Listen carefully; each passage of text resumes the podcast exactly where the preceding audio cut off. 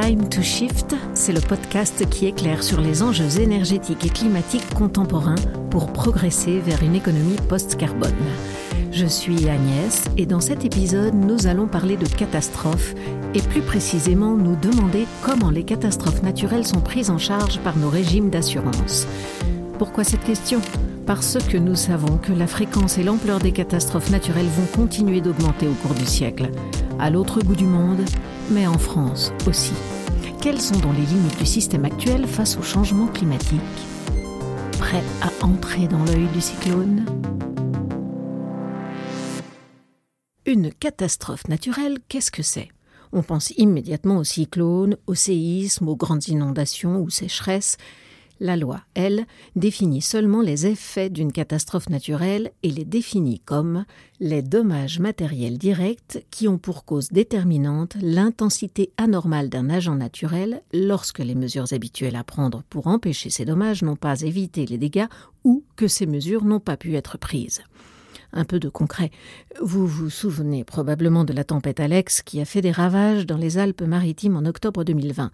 Elle a touché les vallées de l'Estéron, de la Tinée et surtout de la Vésubie et de la Roya. Les habitants ont vu leurs maisons dévastées, ils ont perdu l'accès à l'eau, à l'électricité, se sont retrouvés enclavés dans leurs vallées. Dans ces gros reliefs, en raison du ruissellement immédiat, les cours d'eau sont montés de plus de 7 mètres en deux heures, entraînant inondations, coulées de boue et des dégâts matériels considérables. Dans ce type de situation, l'état de catastrophe naturelle doit être constaté par arrêté interministériel pour permettre l'indemnisation des habitants et qu'ils retrouvent à terme leur confort. C'est ça, la garantie des catastrophes naturelles, dite aussi garantie CatNat. Le problème, c'est qu'elle ne fonctionne pas bien aujourd'hui. Les personnes qui paient la taxe catastrophe naturelle ne sont pas forcément indemnisées. L'État a parfois besoin de trouver des financements autonomes. Beaucoup de phénomènes climatiques extrêmes ne sont pas reconnus comme catastrophes naturelles, et quand ça l'est, le régime d'indemnisation est long, complexe et parfois inefficient. C'est d'autant plus embêtant qu'on risque d'en avoir de plus en plus besoin.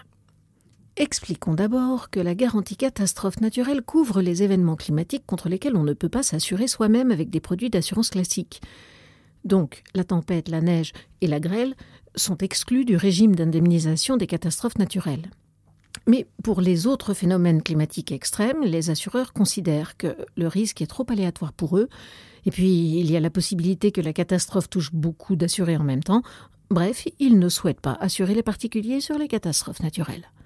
À ce jour, impossible d'être assuré contre un incendie de forêt, ni à titre individuel, ni via la garantie catastrophe naturelle. Même chose en cas d'éruption volcanique d'ailleurs, si vous vivez au pied du piton de la fournaise.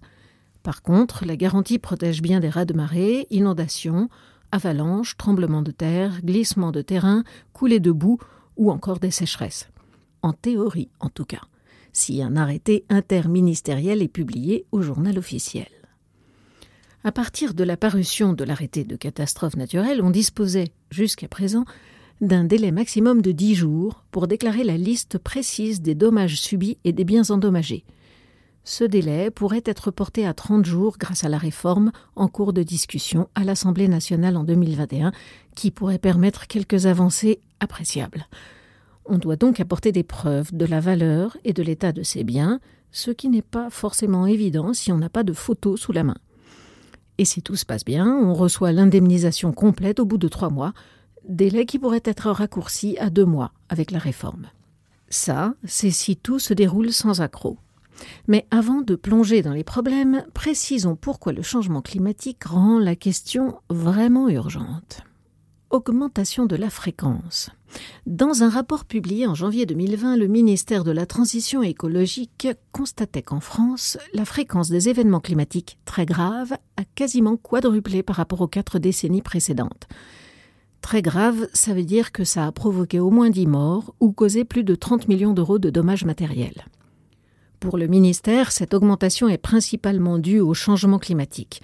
Près de 6 Français sur 10 sont déjà concernés par le risque climatique et en 2018, 25% des communes françaises ont été concernées par un aléa naturel. C'est deux fois et demi de plus que l'année précédente. Dernier chiffre pour la route, d'ici à 2050, le coût des sinistres devrait augmenter de 50%, d'après un rapport du Sénat. Plutôt énorme. Assurance et climat ne fonctionnent pas sur la même logique. D'une manière assez ironique, suivant le régime juridique actuellement en vigueur, plus un aléa climatique d'intensité anormale est fréquent, plus il est considéré comme d'intensité normale par la commission interministérielle celle qui doit décider si un phénomène climatique extrême est une catastrophe naturelle ou non. Bien sûr, du point de vue du climat, c'est précisément l'inverse. La multiplication des catastrophes naturelles n'implique pas que ces catastrophes sont d'intensité normale, mais simplement que le climat est de plus en plus détraqué. Cette contradiction cruciale a déjà fait l'objet d'un rapport au Sénat, mais sans projet de réforme à ce jour sur ce point précis. Autre élément à prendre en compte, le risque climatique va aussi migrer vers des zones qui sont pour le moment peu concernées par les catastrophes naturelles. Par exemple, actuellement, plus des trois quarts des surfaces détruites par les feux de forêt en France sont localisées dans le Grand Sud. Mais les scénarios du GIEC montrent que le Sud-Ouest, la Bretagne, le Val-de-Loire, la région parisienne et la Haute-Vallée du Rhône ne devraient pas tarder à être touchés. D'ici la fin du siècle, quasiment tout le territoire national pourrait être concerné. La forêt de Fontainebleau, aux portes de Paris, pourrait devenir aussi inflammable que la garrigue.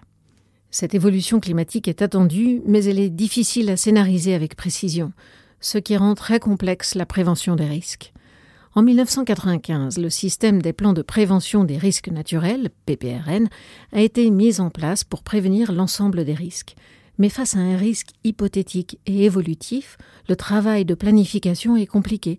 La mise à jour de cartes, rendre des terrains inconstructibles, nécessite une forte volonté politique sur le terrain. La taxe CatNat n'assure pas d'être indemnisée en cas de CatNat.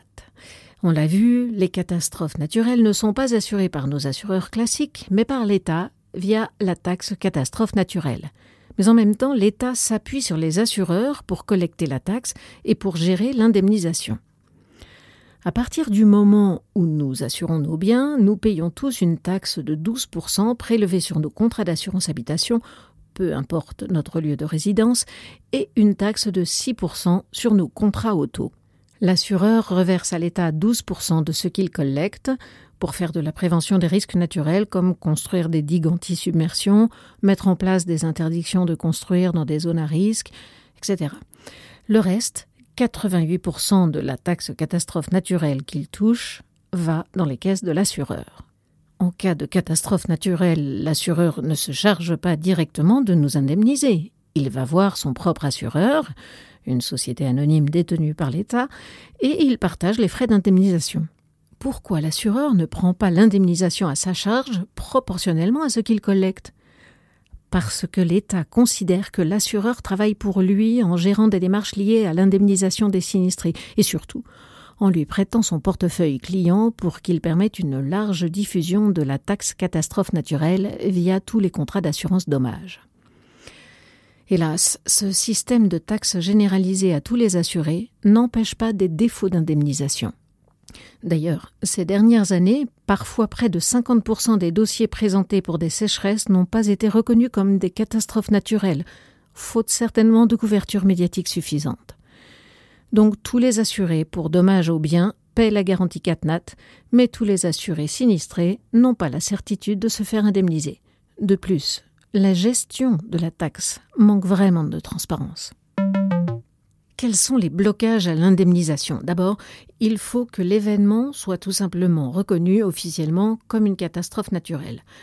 Dans le cas de la tempête Alex, plusieurs communes des Alpes-Maritimes ont été reconnues bénéficiaires de cet état en décembre 2020, soit quand même un mois et demi après la tempête elle-même.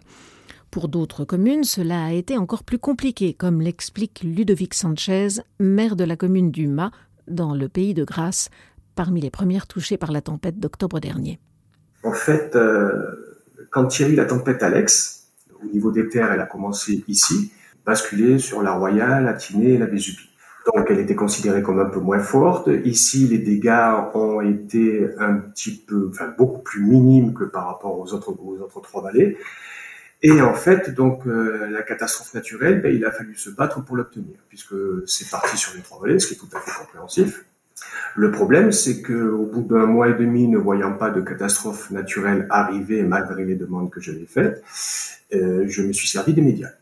Pour obtenir le précieux statut censé ouvrir la voie à l'indemnisation, le maire a averti Nice Matin et c'est finalement après un passage sur France 3 Régions qu'est arrivée la reconnaissance catastrophe naturelle pour inondation et coulée de boue. Autre point compliqué, l'assuré et l'assureur ne sont pas toujours d'accord dans l'appréciation des dommages. Le maire du Mât, après avoir bataillé pour sa reconnaissance de catastrophe naturelle pour inondation et coulée de pensait que l'indemnisation des habitants serait rapide. Il s'avère qu'au jour d'aujourd'hui, en fait, ces administrés ne sont toujours pas ni indemnisés ni rien, et ça va même plus loin, c'est que les assurances sont passées en réfutant le terme coulée de boue et en, en mettant par expert le terme glissement de terrain ce qui n'est pas la même chose au niveau des assurances. Et donc ces gens, pour l'instant, d'après les assurances, n'auront aucun remboursement. Certains ont perdu plus de 500 mètres de terrain. Ils ont même la rivière au pied de la maison alors qu'elle était à 50 mètres maintenant, puisqu'elle a changé de vie.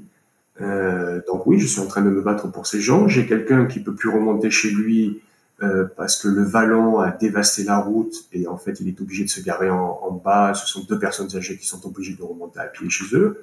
Donc ça a des incidences directes. Vous avez compris, au Mât, les glissements de terrain n'ont pas été répertoriés parmi les dégâts de la catastrophe naturelle. En qualifiant les dégâts de glissement de terrain et non de coulée de boue, l'assureur empêche le droit à indemnisation. On dirait vraiment que tout est fait pour ne pas être remboursé. Quoi. Autre problématique identifiée par les shifters via un rapport du Sénat sur la gestion des risques climatiques et l'évolution de nos régimes d'indemnisation, la tendance des assureurs à faire parfois réaliser des réparations notoirement inefficaces mais moins coûteuses pour eux. Un amendement à la loi a été proposé pour éviter ce cas et obliger à ce que les réparations soient adaptées à l'ampleur des dommages et surtout résolvent définitivement le sinistre. Nous verrons s'il est adopté. Notons encore qu'en l'absence d'un plan de prévention des risques naturels majeurs, plan qui doit être approuvé selon une procédure essentiellement administrative entre le préfet, le maire et les conseillers municipaux, c'est le sinistré qui est pour l'instant pénalisé puisqu'il doit s'acquitter d'une franchise imposée par l'assureur. De plus, le ou la maire d'un village peut délivrer des permis de construire même dans des zones très à risque si le plan de prévention des risques naturels ne rend pas ces zones inconstructibles. Il vaut donc mieux que le maire soit bien sensibilisé aux risques, que le plan soit mis à jour et que des décisions fortes soient prises et acceptées par tous, et c'est loin d'être toujours le cas. Enfin, pour les biens publics non assurables, les routes, les ponts, c'est encore une autre histoire, comme nous l'a expliqué Ludovic Sanchez. malheureusement, euh, moi, en tant que commune, la catastrophe naturelle, qu'elle soit inondation ou coulée de boue, ne me sert pas plus que ça, puisqu'il y a beaucoup de biens qui sont non assurables, comme les routes, les ponts et que donc je suis moi obligé de compter sur des dotations de solidarité spécifiques ou des dotations ou des subventions telles que la FRAT, telles que le CRET à la région, ce que je suis en train de faire, où c'est toujours pas réglé non plus pour moi. J'ai encore trois ponts et deux routes qui sont qui sont complètement en l'air et où la commune n'a pas les moyens de le refaire elle-même. Au bout d'un an, j'espère qu'on pourra quand même faire quelque chose. Au-delà même de la garantie pour les assurés sinistrés, les élus locaux ont du boulot pour simplement retrouver des routes praticables. La prévention des risques naturels majeurs est très insuffisante. Les catastrophes naturelles sont d'autant plus difficiles à anticiper qu'une cartographie précise des risques est coûteuse. Jusqu'à présent, le fonds de l'État dédié à la prévention, le fonds Barnier, était structuré de manière si complexe qu'il était complètement inutilisé sur certains postes. De fait, depuis le 1er janvier 2021, le fonds Barnier n'est plus doté du tout. L'ensemble des cotisations initialement dédiées à la prévention des risques est intégré au budget général de l'État. La prévention des risques est essentielle. Un rapport du Sénat a calculé que pour un euro investi dans la prévention, ce sont sept euros qui seraient économisés en matière d'indemnisation. Une partie de la prévention des risques revient aux particuliers. En cas d'inondation, ce sont notamment les arbres et l'amoncellement de broussailles qui causent les démolitions. Or, ils sont bien souvent sur des terrains privés. Les particuliers ont l'obligation de débroussailler. Mais ce n'est pas si simple à appliquer, comme en témoigne le maire du Mât. J'ai 100 habitants sur la commune. Sur ces 100 habitants, il y a 80% de personnes âgées. Donc, euh, ces personnes âgées, elles vont pas aller nettoyer les vallons, des vallons qui font des kilomètres de long des fois. À faire nettoyer, ça coûterait une fortune. Pour faire respecter cette obligation, le maire préfère faire de la sensibilisation, son autre option étant de faire intervenir les gendarmes. Il pourrait aussi passer par l'Organisation nationale des forêts pour des diagnostics et des visites de contrôle, mais ces interventions sont payantes. Après cette belle liste de problèmes, passons aux solutions et enjeux clés identifiés par la cellule juridique des shifters.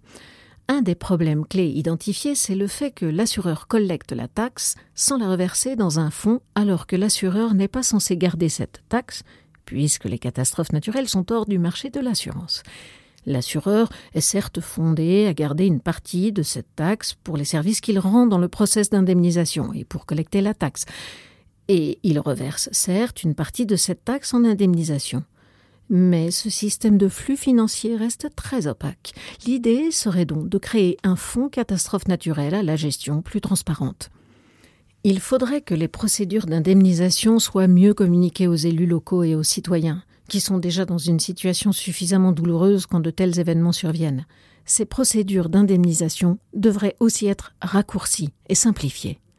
Il est fondamental de mettre en place un système d'assurance qui couvre réellement tous les risques qui seront en augmentation du fait du changement climatique et qui inclurait aussi tous les dommages directs et indirects, décès, hébergement d'urgence, le risque d'incendie de forêt, les, risques de submersion et d'érosion doivent pouvoir être couverts par le régime des catastrophes naturelles. Faute de quoi, dans un monde bouleversé par le dérèglement climatique, les détresses individuelles vont se multiplier. Et ça va déstabiliser encore un peu plus un système social déjà chahuté. Il faut également pouvoir reconstruire tous les biens communaux ou étatiques qui ne sont pas assurés et les inclure dans la garantie catastrophe naturelle. Les shifters ont suivi de près les discussions liées à la réforme de la garantie catastrophe naturelle fin 2020, début 2021. Ils saluent des avancées importantes comme le fait de faciliter la transparence liée à la reconnaissance ou non d'un état de catastrophe naturelle. Un recours gracieux serait désormais possible contre un refus de reconnaissance. Le délai de déclaration des sinistres serait également allongé. La transparence serait enfin meilleure grâce à la création d'une commission dédiée à cette transparence. Mais les shifters déplorent par ailleurs l'insuffisance de ces avancées, alors que les rapports rendus par le Sénat et l'Assemblée constatent l'inadaptation du système à l'augmentation inexorable des phénomènes climatiques extrêmes. Le sujet mérite donc une réforme structurelle urgente qui devra garantir la résilience du régime d'indemnisation en regard de l'ampleur du changement climatique elle devra prendre en compte le point crucial du calcul de l'intensité anormale d'un agent naturel, ne plus considérer que l'accroissement de la fréquence des catastrophes d'intensité anormale diminue l'intensité de ces dernières. Les travaux des shifters seront présentés sous forme d'amendement à l'Assemblée nationale.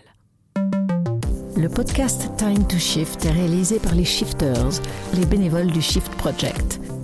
Ce think tank dirigé par Mathieu Ozano et présidé par Jean-Marc Jancovici a un objectif faire progresser le débat et les actions pour une économie post-carbone, un monde libéré des énergies fossiles et préservé du changement climatique. À très bientôt pour toujours plus de Shift.